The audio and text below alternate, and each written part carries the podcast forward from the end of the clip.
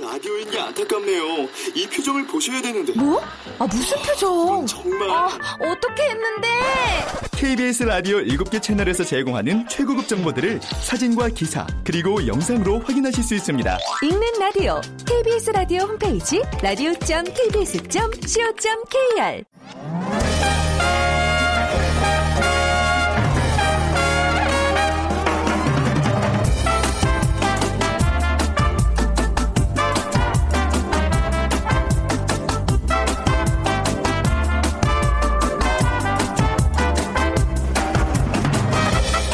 안녕하세요. 빅데이터로 보는 세상 아나운서 최현정입니다. 요즘 수험생이 있는 가정이라면 희비가 엇갈리죠. 긴장했던 지난 1년을 뒤로 하고 신입생이라는 감격의 이름표를 달게 된 합격생 가족들 그리고 다시 1년이라는 큰 결심을 하게 된 수험생 가족들 가정 내의 분위기 분명 차이가 있을 겁니다. 긴 인생의 행로를 보자면 젊은 시절의 1년이야 큰 문제가 되지는 않겠지만 나와 우리 가족에게 닥친 일이라면 쉬운 상황은 아니겠죠. 하지만 이럴 때 필요한 건 무한 격려입니다. 앞으로 1년 수험생이 마음 편히 최선의 노력을 할 수 있도록 가족 들의 배려가 아, 필요합니다. 그런데 신입생들의 부모님도 걱정거리가 없는 것만은 아니에요. 새학기에 음주로 사망한 대학생은 최근 10년간 무려 23명이라고 합니다. 폭음으로 얼룩지는 신입생 환영에 새학기를 앞두고 다시 한번 심각하게 인식해야 할 문제가 아닌가 싶습니다. 자, 잠시 후 세상의 모든 빅데이터 시간에요. 음주 강권 문화 사라지지 않는 대학가 술 문화라는 주제로 얘기 나눠보겠습니다.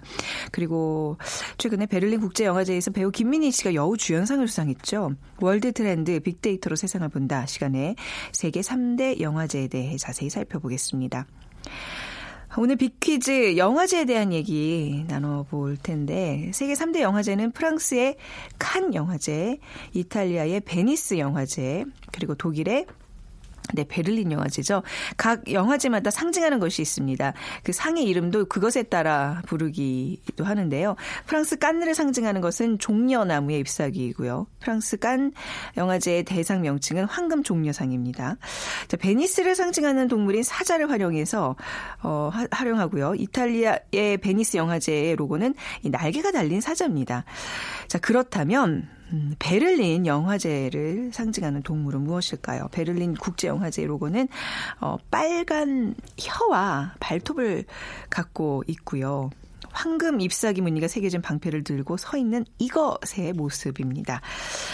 자, 1번 얼룩말, 2번 진돗개, 3번 곰, 4번 낙 낙타, 얼룩말, 진돗개, 곰, 낙타 중에 고르시면 되고요. 당첨되신 분께는 커피와 도넛 모바일 쿠폰 드리겠습니다. 정답 아시는 분 휴대전화 문자메시지 지역번호 없이 샵 9730으로 보내주세요. 짧은 글은 50원, 긴 글은 100원의 정보 이용료가 부과됩니다.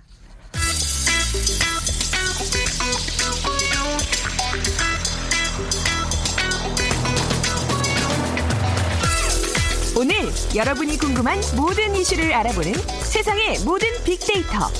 연세대 박희준 교수가 분석해드립니다. 네, 연세대학교 산업공학과 박희준 교수 모셨습니다. 어서 오세요. 네, 안녕하십니까. 자, 아직 뭐 이제 열흘 더 남았는데 이제 입학 하고 그러면 정말 그 새학기 캠퍼스 그 분위기는 참 그, 그리워요. 부럽고요. 예. 근데 입학을 앞둔 신입생들 지금 이제 뭐 대학 입학은 공식적으로 안 했지만 학교 모이고 이럴 때죠 한창 어떤가요? 예, 요즘 네. 그 이제 최근에는 새터라고 하는데 네. 새내기 배움터요. 그래서 네. 최근에는 이제 한글을 쓰기 위해서 신입생을 새내기라고 하고 음. 전에 이제 오리엔테이션 OT를, OT를 새터, 어. 새내기 배움터 네. 이렇게 많이 해서 어, 최근에 대학가에서는 이제 새터가 한창 열리고 있고요. 네. 그리고 요번 주말에는 이제 입학식이 많은데 에, 그래서 뭐 신입생들 앞으로 이제 대학 생활에 대한 기대로 많이 들떠 있을 텐데 또 한편 그 세터 중에 에, 강권 음주 강권 문화 때문에 많이 네. 걱정들을 하고 있는 것 같아요. 그래서 네. 어, 제가 지난 한 달간 SNS 분석을 해보니까 어, 상위 순위에 위치해 있는 단어들이 연관 네. 단어들이 선배, 술, 대학, 네. 신입생, 불안감, 음. 장기자랑, 스트레스, 몸살 이런 좀 부정적인 단어들이 상위 순에 많이 올라와 있고요.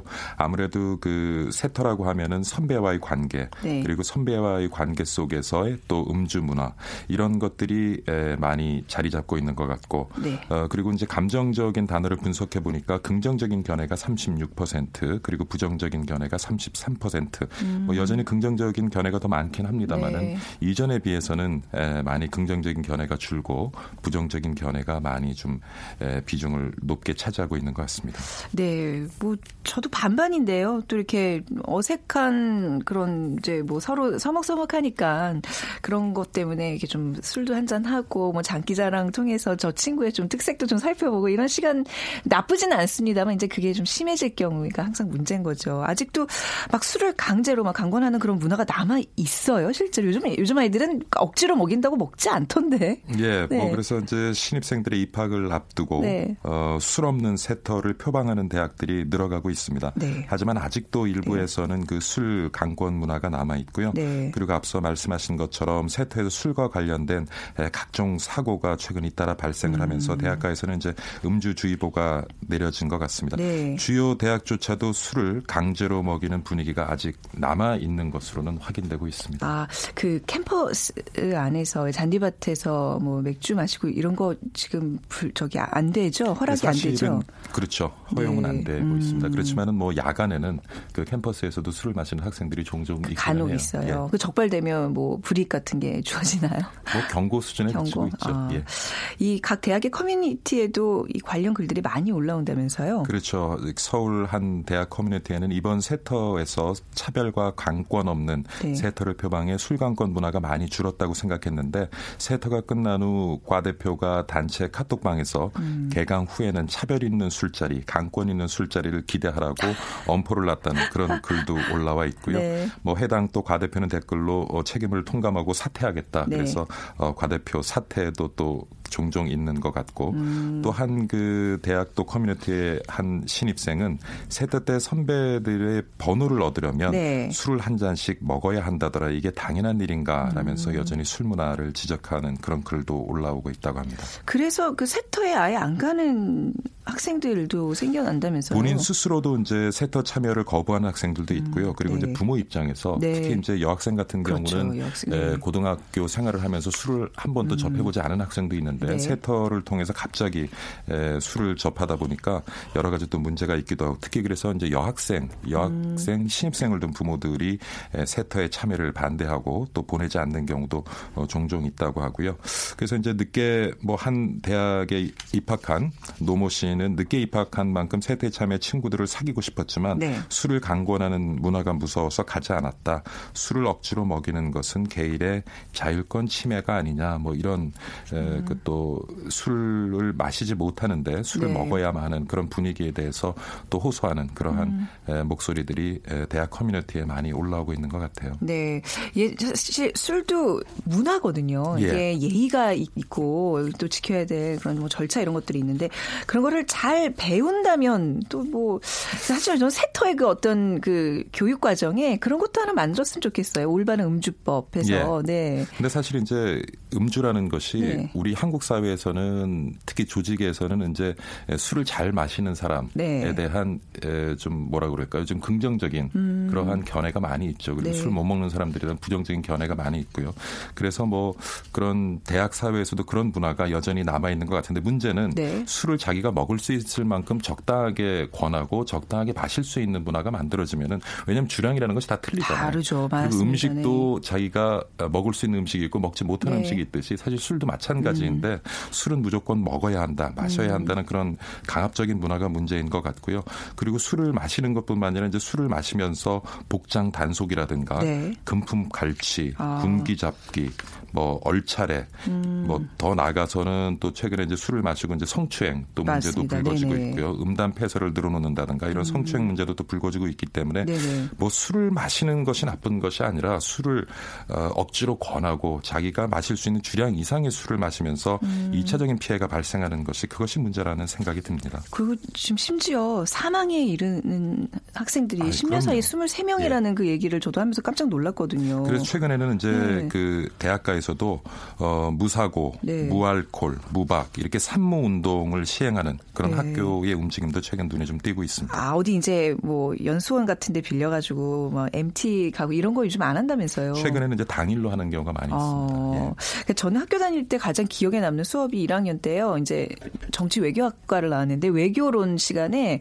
교수님이 한한 달에 걸쳐서 음주 에 대한 수업을 해주셨어요. 근데 그게 저는 굉장히 기억에 남거든요. 그러니까 이게 단순히 뭐, 뭐 얼마를 마시고 이런 문제가 아니라 왜 네.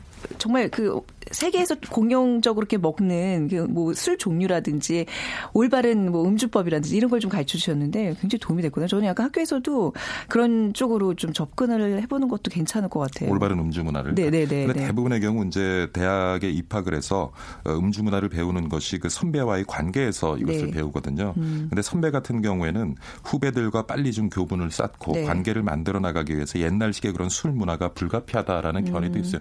그들도 신입생일 때는 그런 선배들의 행태에 대해서 불만을 가졌지만 네. 그들이 또 선배가 되었을 때는 그것이 일정 부분 필요하다라는 음. 견해를 많이 가지고 있는 것 같은데 근데 저는 어떤 생각을 해보냐면 우리 한국 사회 좀 조급증을 생각해봐요. 아, 네, 네. 사실 관계를 만들고 그 관계 속에서 신뢰를 쌓아가기 위해서 음. 이렇게 술을 서로 나누고 그렇죠. 먹는 네. 문화가 우리 사회는 존재를 하는데 네. 이렇게 조직 행동론에 보면 신뢰라는 것은 가장 고차원적인 신뢰는 사실은 무조건적인 신뢰죠. 부모와 자식 간의 음. 신뢰를 얘기하고 그 다음 고차원적인 신뢰는 오랜 시간 서로에 음. 대한 경험을 통해서 서로를 알 때 만들어지는 그러한 네. 이제 신뢰를 그 다음 고차원적인 신뢰라고 얘기하는데 결국에는 관계가 만들어지고 그 사이에서 신뢰가 싹트기 위해서는 그것이 무르익어야 되거든요. 아, 그렇네요. 근데 사실은 우리 사회에서 보면은 누군가를 만났을 때 빨리 알기 원하고 음. 빨리 친해지기를 원하고 빨리 깊은 관계를 가지기를 원하고 그런 조급함이 네. 어떻게 보면 이런 그 폭음 문화를 또 만들어내는 네. 것이 아닌가 하는 생각을 해봐요. 그 조급하게 쌓아진 그런 신뢰는 또 급히 또 실망으로 이어질 수 있는 거잖아요. 그럼요. 이 대학가뿐만 예. 아니라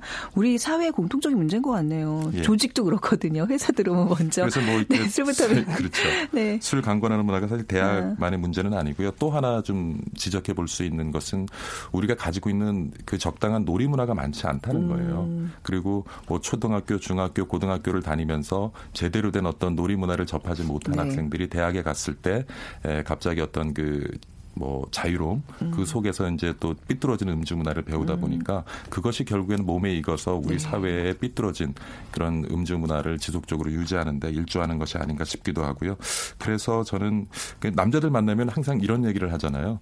그러니까 뭐 술 안 먹으면 할 게 뭐 있어. 아, 그러니, 그래서 네네. 사실 남자들끼리 앉아서 차를 아. 마시고 대화를 나누고 이런 것에 대해서 굉장히 의아하게 생각하는 그런 문화가 아직도 우리 사회에는 존재하는데 네. 이렇게 술을 먹는 것 이외에도 좀 다양한 아. 놀이 문화가 우리 사회에 존재해야 되지 않을까 하는 생각도 해보고 그다음에 술을 먹으면서 또 이렇게 집단 문화가 많이 만들어지잖아요. 예, 예. 술을 못 먹어서 안 먹는 사람도 있고 또 술이 좀 힘들어서 못 먹는 음. 사람도 있는데 예, 술을 조직에서 못 먹을 때는 뭐 집단 따돌림을 당한다든가 네. 그리고 술을 먹고 이샤이샤해서 무엇인가에 대해서 좀 논리적인 접근 없이 그저 감정적으로 쏠림 현상을 음. 보인다든가 하는데도 네. 삐뚤어진 음주 문화가 조금 자리 잡고 있는 것이 아닌가 그래서 이런 부분들은 네. 좀 우리가 생각을 해보고 그 다음에 지금 이제 사회에 진입하는 예, 신입생들에게도 음. 아까 말씀하신 것처럼 제대로 된 음주 문화를 가르쳐 주기 위해서 네. 좀 우리가 노력을 해야 되지 않을까 싶습니다. 네, 오늘 뭐 대학가 술 문화를 비롯한 이제 우리 나 사회 전반적인 어떤 술과 관련된 문화 얘기 들으면서 굉장히 또 반성도 하고요.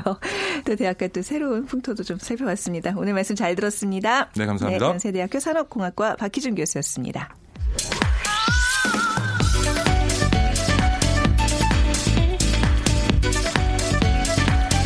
월드 트렌드 빅데이터로 세계를 본다.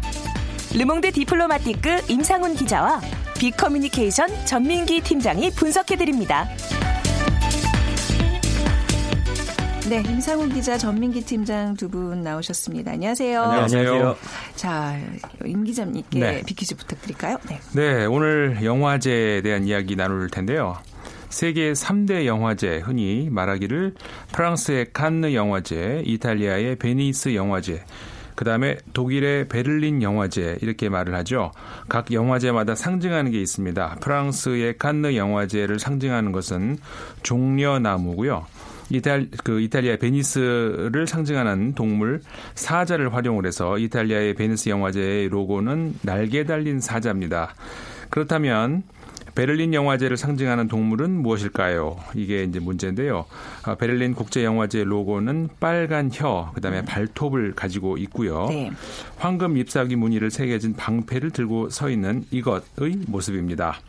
1번은 얼룩말, 2번은 진돗개, 3번은 곰, 4번은 낙타입니다. 음, 방패를 들고 있는 모습이 제일 어울릴 만한 도구를 골라주시면 되겠네요. 음. 자, 빅데이터로 보는 세상으로 문자 보내주시면 됩니다. 휴대전화 문자 메시지 지역번호 없이 샵 9730이고요. 짧은 글은 50원, 긴 글은 100원의 정보 이용료가 부과됩니다. 지난주 일요일 그 토요일이었나요? 그러니까 토요일 밤부터 계속 이제 김민희 씨에 대한 기사들이 떠서 저도 이제 어 뭐지 하고 봤더니 베를린 국제 영화제 여우주연상을 수상해서 이거는 굉장한 쾌거 아닙니까? 그렇죠? 그렇죠. 예. 우선 베를린 영화제가 세계 3대 영화제 중에 하나잖아요. 네. 흔히 이제 세계 3대 영화제다 이렇게 그게 뭐 3대 영화제를 어떤 기준으로 정하냐 또 정해진 건 없지만 네.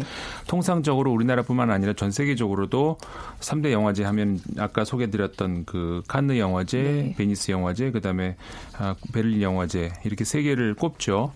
그리고 뭐 거기다가 보통 4대 영화제 그런다 그러면은 뭐 일부는 모스크바를 모스크바 네. 영화제를 꼽기도 하고 또 일부는 또 뭐 토론토 영화제를 꼽기도 하고 음. 그뭐 이건 그 기준마다 당해 달라질 수 있는데 이 세 영화제가 하여간 세계에서 가장 권위 있는 영화제로 꼽히는 거는 뭐 이론이 없는 것 같아요. 네. 그 중에서 이 베를린 영화제 같은 경우 이 세 영화제 중에서 이제 가장 늦게 만들어진 1951년도에 처음 그 1회가 시작되는 영화제인데요. 어, 다른 영화제들에 비해서 그 좀 늦게 시작된 만큼 다른 어, 새로운 특징들도 있을 수 있는데 일단 예술성을 상당히 많이 더 강조를 한다는 점 네. 이게 이제 어, 특히 그 베를린 영화제에서 많이 그 우리가 이제 그 특징으로 꼽는 그런 게 있죠. 네. 우리나라에 말씀하셨습니다마는 뭐 우리나라 감독이라든가 배우라든가 그 베를린 영화제와 인연이 있는 이제 분들이 이제 꽤 있었어요. 근데 여우 주연상이 이번에 처음 나왔었던 네. 거죠. 그러니까 베를린 영화제에서는 여, 베를린 영화제에서 여우 주연상이 처음이죠. 그 베를린 영화제가 이제 매년 2월에 이렇게 네네. 개최되는 건가요? 맞습니다. 이제 네. 초 중반해서 네. 어, 10일 정도 이루어지고요. 네. 어, 한 500여 명의 진행 요원이 진행하는 거고 칸보다는 조금 규모가 작습니다만 아. 그래도 보통 개막작을 시작으로 해서 전 세계 수청, 초청된 400여 편의 장단편 네. 영화가 상영이 되고요. 어, 최우수 작품이 이제 금곰상, 가장 영예로운 상, 그 다음에 감독상이 은곰상, 뭐 심사위원 대상, 남녀 연기상, 뭐 이런 여러 가지, 어, 시상이 되고 있는데, 10명의 그 심사위원단이 공식 경쟁 부문 출품작 가운데서 부문별로 선정해서 시상하는 거죠. 근데 뭐 이번에 사실은 여우주연상 상이 뜻깊은 상인데 네. 뭐 여러 가지 일 때문에 네. 음, 우리나라에서는 지금 그만큼은 지금 빛을 발하지 못하고 음. 있는 상황입니다. 저는 이거 딱 처음에 접했을 때, 와, 대박이다 라는 생각을 했었는데, 진짜 말씀하신 것처럼 생각만큼 이게 막 화제가 엄청나게 되고 있지는 않는 그 게좀 SNS에서 안타까워요. 언급량 자체도 어. 베니스 영화제에 관해서 많지 않고요. 오히려 그 김민희 씨라든지 음. 홍상수 감독에 관한 네. 어떤 사적인 이야기가 좀 많이 오가는 음. 분위기여서 네. 이좀 어떻게 받아들여야 할지는 우리나라 사회에서는 약간 좀 사생활이 중요하다 보니까. 그런가 예, 봐요. 네. 다른 영화제들에 비해서 베를린 영화 영화제의 좀 특징 어떤 게 있을까요? 그 아까 이제 잠시 언급을 해드렸습니다만은 네. 그각 영화제마다 사실 특징들이 좀 있죠. 우리 사실 기억 어, 하시죠? 그 네. 작년 5월에 칸느 영화제 이야기를 했었습니다. 음. 근데 그때 그 칸느 영화제 때도 말씀드렸습니다만은 칸느 영화제의 특징이라고 했을 때는 그 규모가 굉장히 크고 그리고 이제 그 상업적인 요소가 강할 수밖에 없는 것이 그 영화제와 동시에 거기서는 그 시장 영화 시장까지 큰 시장이 열리거든요. 네. 그래서 이제 칸느 영화제는 그런 게 이제 부각이 될, 될 수밖에 없는데 그거에 비해서 나머지 두 영화제 베니스 영화제하고 베를린 영화제는 조금 더 어, 상업성보다는 그 예술성 그리고 어 원래 우리가 이제 영화라는 예술 장르가 일본 일곱 번째 예술이다 이런 말도 있습니다만은 네. 그 영화 그 예술로 물론 당연히 들어가는데 그렇게 하기 굉장히 그, 그 자본이 많이 들어가는 예술이잖아요. 음. 그러다 보니까 이 상업성으로부터 얼만큼 독립을 할 수 있는가 이게 음. 굉장히 어, 관건이 되는 그런 그 예술 장르라고 할 수가 있는데 네. 바로 그 베를린 영화제 같은 경우에 과거에 그러니까 3대 그 디렉터였는데 모리츠 대 하데룬이라는 분이 이제 그 디렉터를 할 당시에 아, 베를린 영화제도 좀 이렇게 헐리우드 영화를 좀 이렇게 많이 초청을 하고 어 그러니까 그런 쪽으로 일반 대중성을 띠고 있는 그런 영화들도 좀 이렇게 그쪽에다가도 문호를 개방하자 이런 네. 이제 움직임이 있었어요. 근데 마침 그때가 그 90년대에 90년대라고 하면 영화계의 영화인들을 이제 너무 잘 기억을 하시겠습니다만은 그 무, 관세 무역 관련 그다음에 세계 자유무역 관련해 가지고 이게 이제 그 영화 산업 쪽으로도 이렇게 불어 닥쳤거든요 음, 문제가. 네. 근데 그때 그 베를린 영화제도 그 타격을 받습니다. 왜냐하면 아까 이제 그 3대 디렉터 같은 경우에 헐리우드 영화 쪽으로 개방을 했다고 했는데 이 문제로 해 가지고 헐리우드 영화가 그 그 보이코트를 해요. 아, 여기 안 네. 참가를 안 하겠다. 그렇게 되면서 이제 큰 타격을 받죠. 그러니까 그뭐 본의 아니게 그 베를린 영화제가 타격을 받으면서 어이 모리츠 하델른 감독 아 저기 디렉터 같은 경우가 결국은 이렇게 사임할 수밖에 음. 없는 그런 상황에 몰리고 아, 그런 것처럼 이게 그 특히 상업성과 예술성 그 사이에서 굉장히 그 힘든 어떤 지금까지 노력을 해왔던 그런 영화제 중에 하나라고 할 수가 있는 거죠. 네. 이번에 이제 그 김인희 씨가 여우주연상을 받은 게 홍상수 감독의 영화 로 받는 거죠. 그렇죠. 예. 이제 밤의 해변에서 혼자라는 영화인데 이 영화 자체의 내용도 네. 그 영화 감독과 어, 불륜에 빠진 음. 여배우의 이야기예요. 그래서 두 사람의 음. 어떤 상황이랑 절묘하게 일치되는 어, 네, 그런 상황이고요. 어, 3대 영화제에서 사실 그 2007년에 칸 영화제에서 전도연이 미량으로 여우주연상 받았었거든요. 그렇죠, 네. 근데 베를린 국제영화제에서 우리나라 여배우가 여우주연상을 받은 건 이번이 처음입니다. 네. 그래서 홍 감독이 19번째 영화고요. 이제 홍상수 감독 같은 경우는 2010년에 이제 영화 하하하라는 음. 영화로 칸 영화제에서 상을 받았었는데 네. 어쨌든 베를린 영화제에서 두 사람 다 처음 이제 상을 받게 됐습니다. 그 김민희 씨의 영화를 제가 뭐 쭉 많이 본 것 같은데 네. 어느 순간부터 정말 굉장히 연기력이 무르익었다는 맞아요. 걸 예. 느꼈거든요. 처음에는 예. 연기력 논란도 많았었어요. 그래서 연기력 논란이 좀 예, 많았었죠. 영화마다 네. 연기가 좀 비슷하다라는 이야기도 예. 많이 있었고, 근데 이제 영화 아가씨 이후에 네. 물오른 연기력을 보여주면서 화차였나요? 거기에서 그쵸, 굉장히 소름 끼치는 그 그녀의 눈빛을 보고 맞습니다. 정말 네. 예. 어쨌든 그 이후에 이제 연기력이 쭉 올라가다가 음. 이번에 어쨌든 그 불륜에 대한 도덕적 논란이 뜨겁긴 합니다. 우리나라에서는. 네. 근데 외국에서는 좀 분리해서 보더라고요. 그래서 아, 이 예. 연기에 대해서는 상당히 호평을 하면서 어. 연기라든지 영화에 집중하는 모습이지 네. 우리나라는 지금 베를린 영화제라는 단어를 이제 검색창에 치면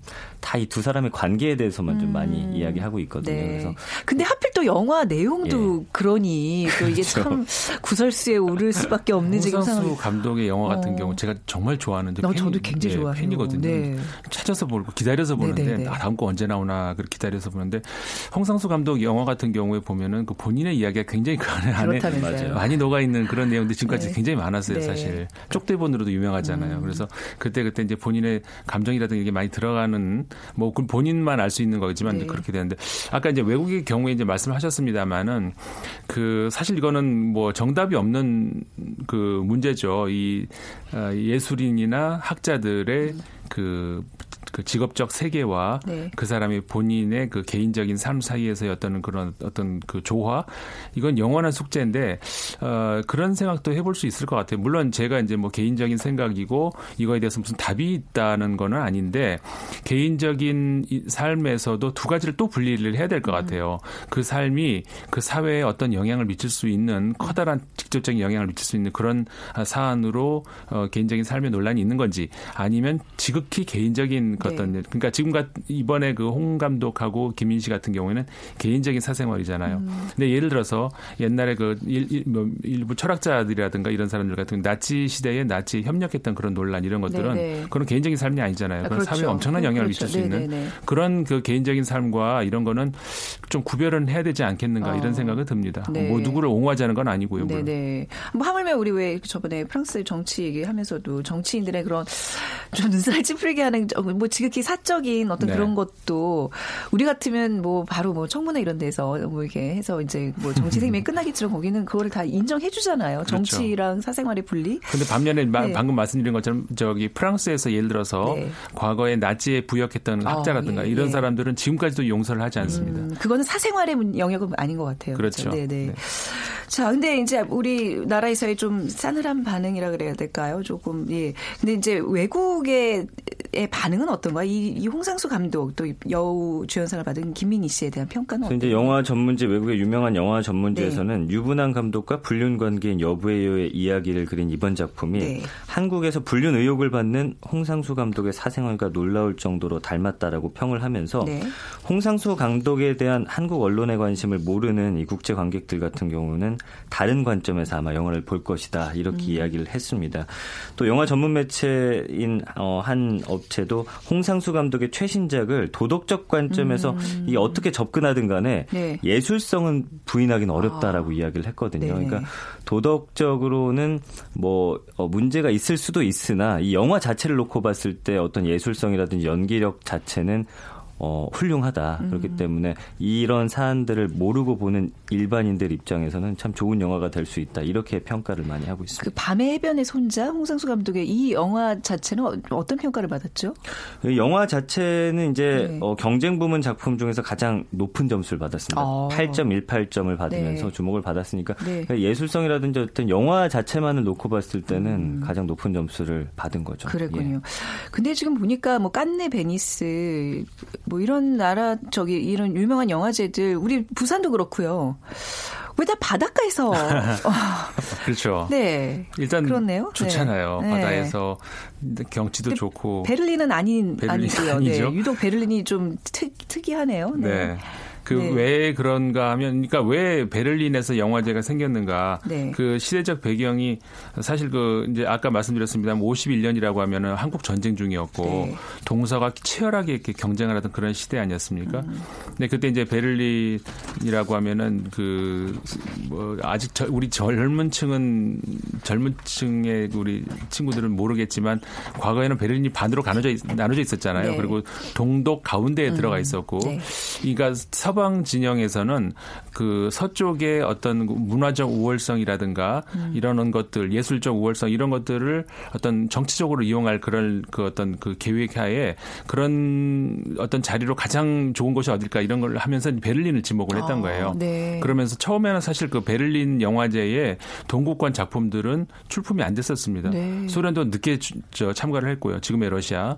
아, 그러니까는 처음에는 베를린의 출발이 어, 정치성을 배제할 수 수가 없었어요. 그러니까 서쪽 그 서구 세계의 문화적인 어떤 우월성을 강조하려는 어떤 네. 그런 의도로 그러다 보니까 이제 베를린이라고 좀 낯설죠. 근데 음. 어쨌든 지금은 유명한 이제 네. 그 영화의 도시가 됐지만 당시로서는 이제 그런 이유 때문에 베를린에서 영화제가 생긴 겁니다. 음, 그동안 우리가 이런 굵직굵직한 상들을 몇 개 받았었는데 어, 어떤 배우 어떤 작품이 좀 기억나시는지요? 네. 저는 아까 이제 홍상수 감독도 네. 얘기했습니다만 박찬욱 감독도 네. 이 3, 그, 이 3대 영화제에서 보면은 굉장히 그 상복이 있는, 아, 물론 뭐, 이 능력이 있으니까는 아, 상을 받으시는 예. 거지만, 칸네에서 두 번, 베를린에서 네. 두 번. 음. 어, 그리고 이제 그 김기덕 감독도 특히 외국에서 굉장히 평가를 높이 받는 감독이죠. 약간 어렵지 않아요? 김기덕 감독님의 영화는. 그렇죠. 이해가 좀 어, 안 되는 불편하죠. 음. 네. 우리나라에서 보기에는. 예. 근데 외국에서는 평가가 엄청납니다. 그렇다면 예, 외국 네. 언론에서 보면은 김기덕 감독에 대한 평가가. 네. 그럼 베네치아라든가 그러니까 베를, 베니스 영화제, 베를린 네. 영화제에서 상을 받은 적이 있고요. 음. 어, 근데 이창동 감독이 또 그 베네치아 영화에서 한 번 받았고 칸느 영화에서 두 번 상을 받은 적이 있습니다. 네, 맞습니다. 네. 그 이제 나눠서 보시면 좋은 게칸 네. 영화제 같은 경우는 약간 상업적이라고 했잖아요. 음. 여기서 상 받았던 작품들 보면 우리나라에서도 어느 정도 그 어, 관객들이 많이 들었던 영화입니다. 예를 네. 들면 뭐 올드보이라든지 음. 밀양 박쥐 이런 것들인데 어, 베를린 영화제에서 받았던 것들 보면은 아까 말씀드린 대로 김기덕 감독의 사마리아라든지 네. 박찬욱 감독도 여러 가지 영화가 있는데 사이보그지만 괜찮아 이 아, 작품으로 예. 받았어요. 그래서 네. 어떤 그 성격이 좀 나뉘어지는 모습을 어. 우리 수상작을 보면 좀 알 수가 있죠. 그렇군요. 김기덕 자, 감독이 네. 2012년에 그 피에타로 음. 베니스 네. 영화제에서 최고상을 받았죠. 네.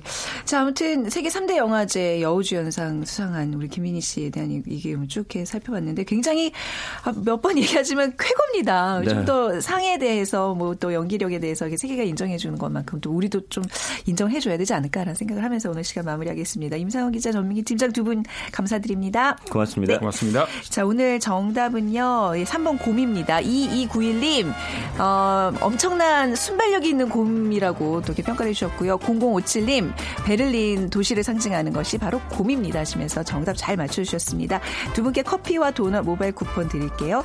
자, 빅데이터로 보는 세상 오늘 순서 마무리하겠습니다. 지금까지 아나운서 최현정이었습니다. 고맙습니다.